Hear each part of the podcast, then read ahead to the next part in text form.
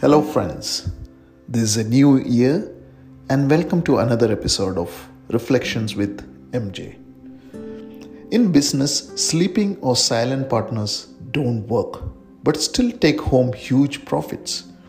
They are like the wife of the boxing champion. He gets badly beaten up to win the prize money, but when he gets home, his wife takes it from him and says, "Thank you very much, darling.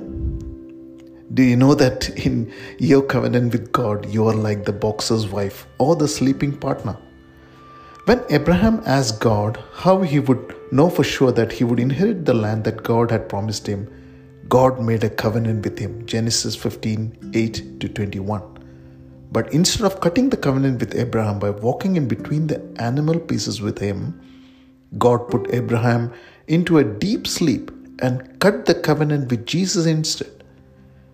Jesus, the light of the world, appeared as the pillar of fire and cut the covenant with God, the Father, who appeared as the pillar of cloud. In other words, Jesus took Abraham's place. He was perfect man representing Abraham when he cut the covenant with his father.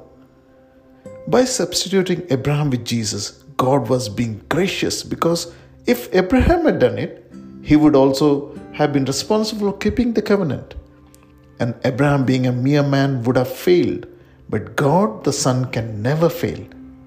Abraham's blessings were therefore guaranteed because they did not depend on his performance, but Jesus' performance. Abraham was literally a sleeping partner, a beneficiary of the covenant. Today, God has also made a covenant with you called the New Covenant. And like Abraham, you are a sleeping partner, because the new covenant was also cut between God the Father and God the Son at Calvary.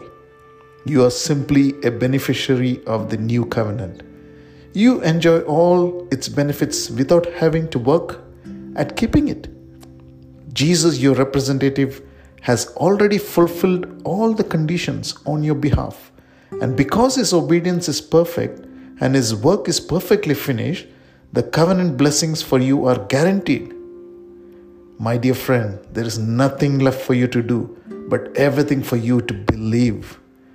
Don't try to work for your covenant blessings. Rest in the Son's finished work and receive them by faith. May God bless you with this thought.